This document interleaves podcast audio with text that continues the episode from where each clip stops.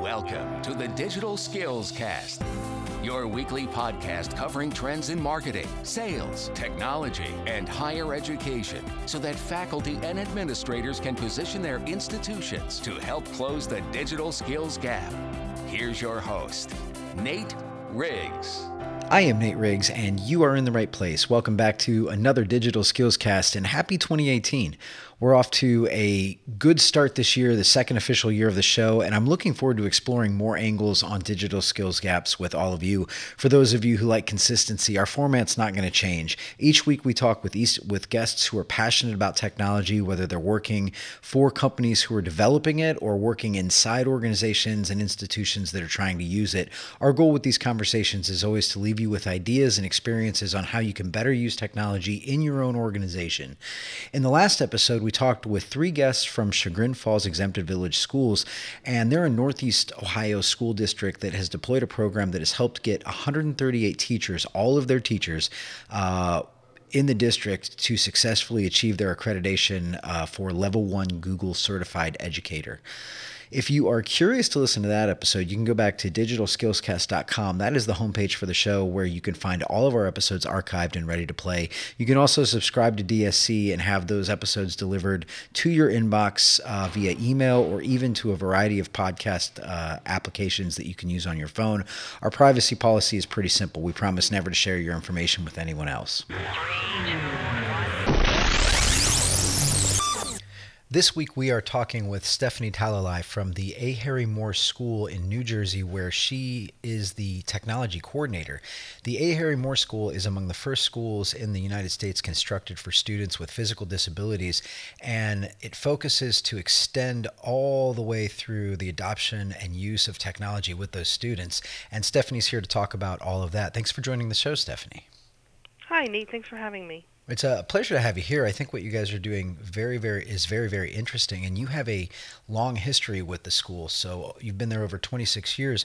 What is so special about the A. Harry Moore School that's kept you engaged for for the longer part of your career?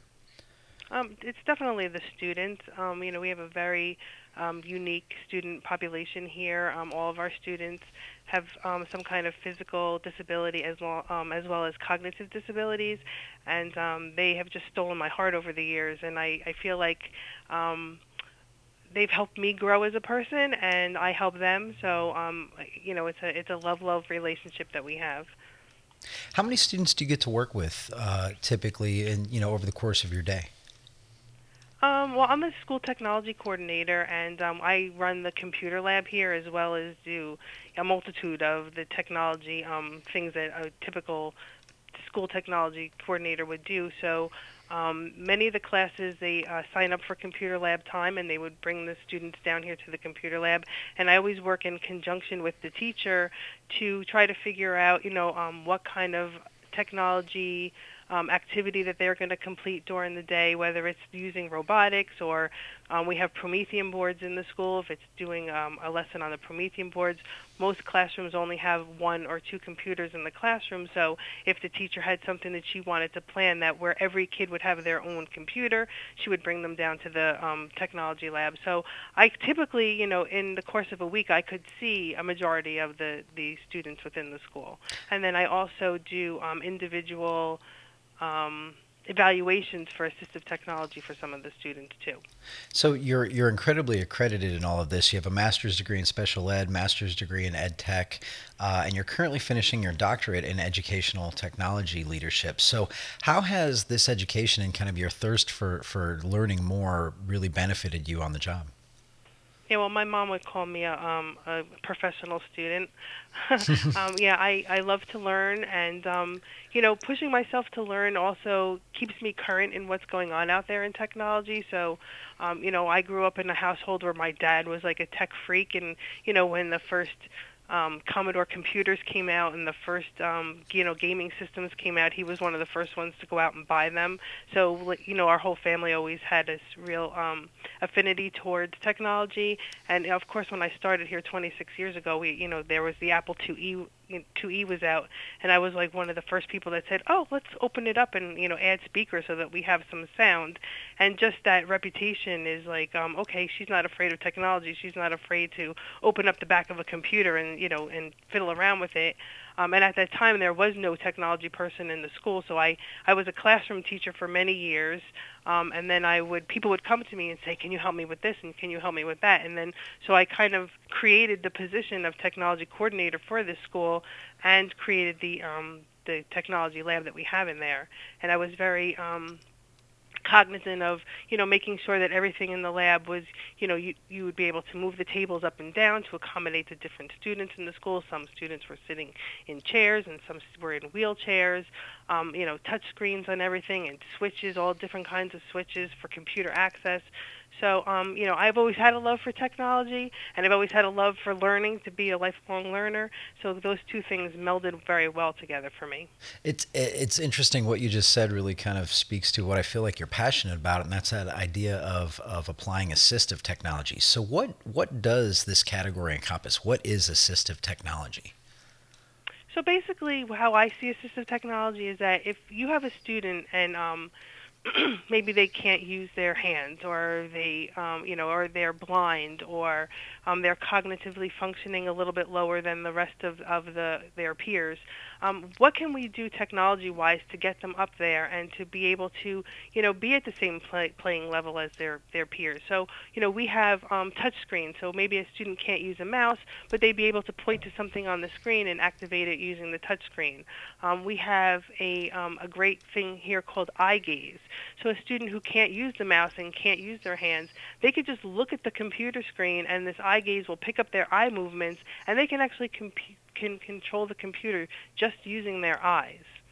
So uh, anything that's out there that can help the student, um, you know, do something that you know um, that they wouldn't normally be able to do. That is what assistive technology is. I mean, Velcro is a piece of assistive technology. I've taken Velcro and putting it on a kid's hand and then stuck a pen in there, and you know they use the pen to hit the um, different keys on the keyboard because they can't you know do finger isolation. But you know, give them a Velcro and a pen or you know a stylus, and they can use their iPad. They can use the um, the keyboard. so anything out there that you know we can do to make these kids you know, um, be productive members of society and be able to um, you know, be like their friends and, and yeah. have the same kind of experiences that, that regular kids have is, you know, my idea of what assistive technology is. There has to be a lot of reward in that too. And it sounds like creativity as well in that, you know, for that first time when you have a student that couldn't do something and you find a, a solution around technology that helps them, what does that look like? Like when they try something for the first time and suddenly realize, hey, I can do this too. What does that oh, look like? Yeah, that's the best feeling in the entire world. You know, um, we work a lot in um, augmentative communication. So, you know, now that the iPad has come out, it's made augmentative communication a little bit more um, affordable.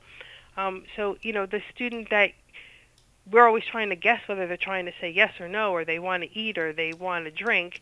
Now you put an, an app in front of them, and you know they can hit a button, and it, they're telling you, you know, I want something to eat, or I, you know, want something to drink, or I'm happy today. You know, we know that there's something in there, and just to get it out of them is the best feeling in the entire world. So this is really what the, the laboratory is about. The A. Harry Moore Laboratory School offers comprehensive academic, therapeutic, pre-vocational, and social programs for approximately 140 students who are between the ages of 3 and 21. And those students are classified as preschool disabled, learning and language disabled, or multiply, multiply disabled. Uh, during your tenure there, you've helped to infuse technology into the Common Core standards. And this includes not only helping the students, but also faculty and staff become more aware of the new technologies and the tech enabled methods, and then also helping them to build the confidence to be able to adopt them into the classroom and into their lesson plans. So I want to start there. What technologies are now commonplace for the teachers in your school? Uh, how, how far along this adoption curve have you been able to take them? Well, you know, the nice thing about being in a school that's part of a university and that's like a, what what we call a one district school is that you know we're I'm pretty free with my budget. So if there's a new technology out there that's not really too expensive, like take robotics for for instance, I'm the first one to go out there and, and get the robot and say, okay, let's see how we can use it. And the teachers here are very, very creative.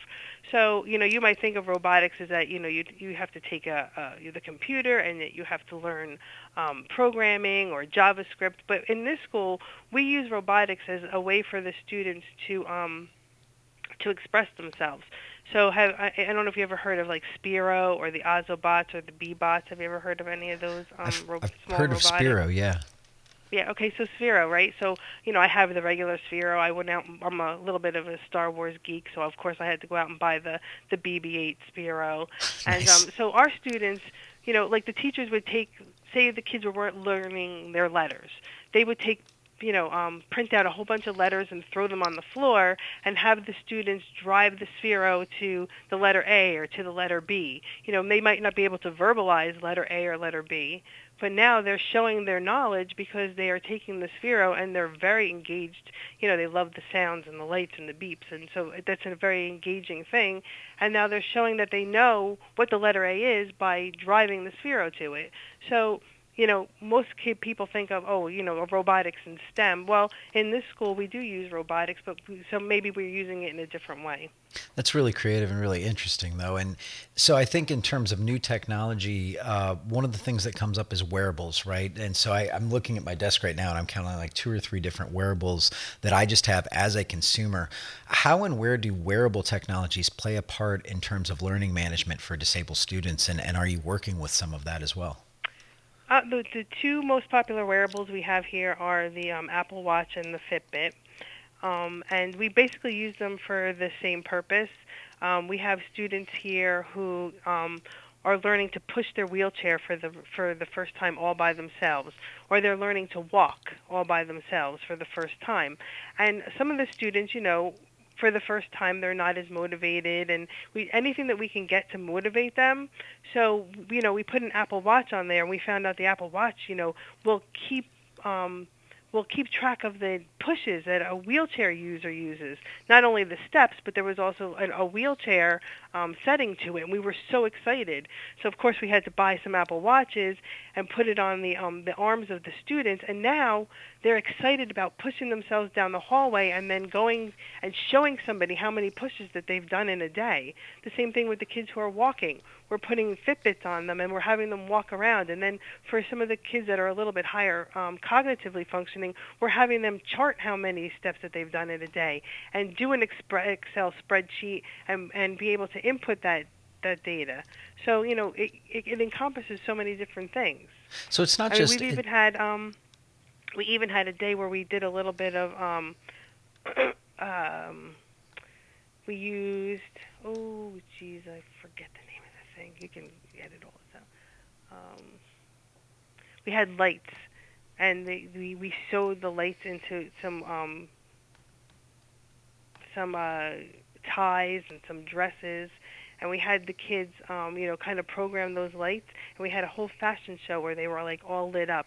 So it was um, that was a really cool activity too that we did with some of the wearables. So, so technology like wearables becomes just as much a part of the, the student's ability to, to learn as well as kind of a confidence booster for them. It becomes uh, part of something that they can be proud of because they're they're able to track what their accomplishments are. hmm That's very, very, Yeah. very interesting. So, so what does the future look like for students who are coming out of the A. Moore School when, when they, and you know, kind of spend time with these programs? What are the results that you see? Um, you know, for every child it's different. Like I said, you know, um, this school is basically a sending, um, a receiving school. So we um, have most of the students here are students that can't be educated in their regular school district, and mostly it's because of the severity of their disabilities. Um, they might need a nurse. They we have um, physical therapy, occupational therapy, and speech therapy right inside our school. So if students need those services and they can't get their those services in their regular school district, they come to this school. Which means a lot of the times um, the cognitive ability of the children um, is a lot lower than it would be. Um, so it, it depends on really it depends on the student. You know, we do have students that leave here and they go to community college and they go to college, and then we have some students that you know go to sheltered workshops after they leave here, or um, you know sometimes they are home with their parents. So you know, based on the student, um, you know, it's kind of hard to say what the future is definitely going to be. You know, when we get them when they're three years old, um, we try to see if they can, you know, work as hard as they can here and then go to their regular school district if they can.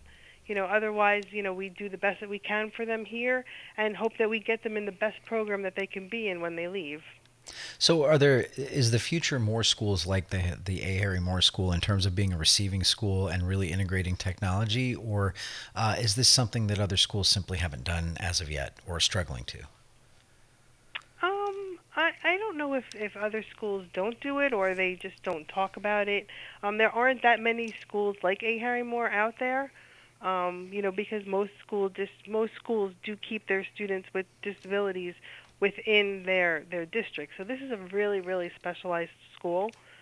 Um, but you know, sometimes what I find is that even the the even kids that are coming out of college as brand new teachers, they don't get the the technology integration like they should. You know what I mean? I'm sorry, excuse me. Yeah.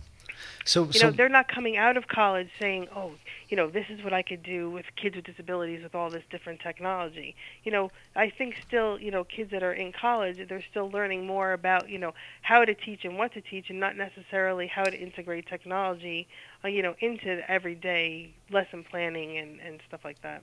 So, so what's on the horizon for you guys? What's what's next as we go into 2018? What plans do you have? Well, I'm, I'm definitely going to continue to, you know, see what new technologies are out there and try to incorporate them in any way that I can. Like I said before, I think it's I think it's very important for our students to have the same, you know, educational experiences that, you know, kids in regular schools are having. Um, so anything that's new and in technology out there, I'm going to see what it is and I'm going to try to incorporate it wherever I can.